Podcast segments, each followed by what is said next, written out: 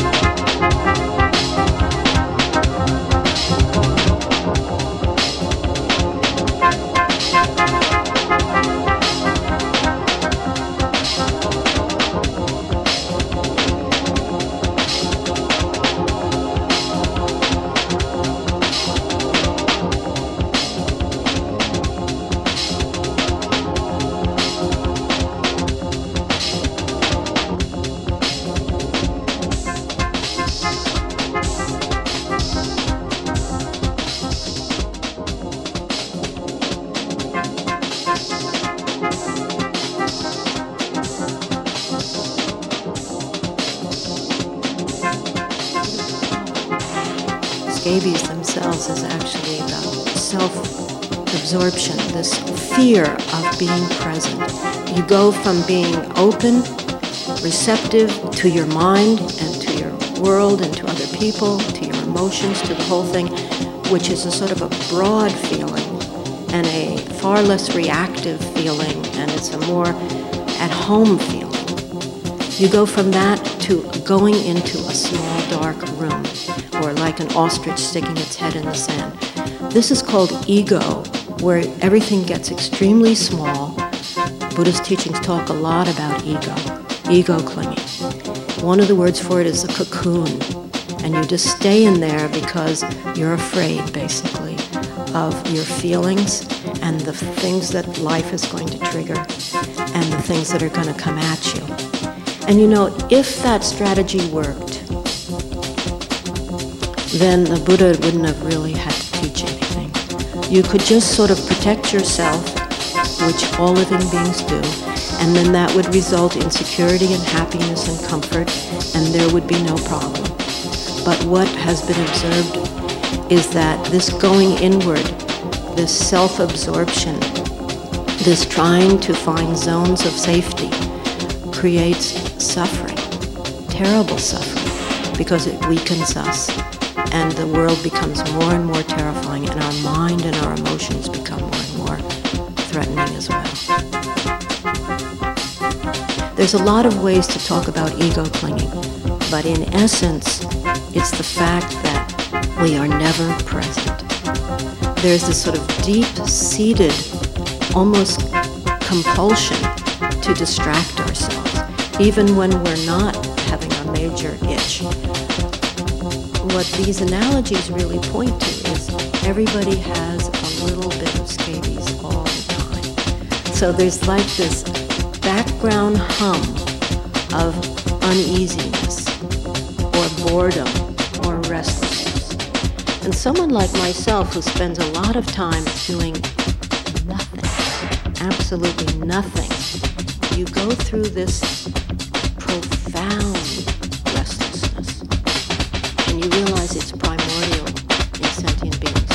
This profound, deep restlessness. And the Buddhist explanation is because we're always seeking ground. That's the basis of what we call self-absorption or ego clinging. Always seeking something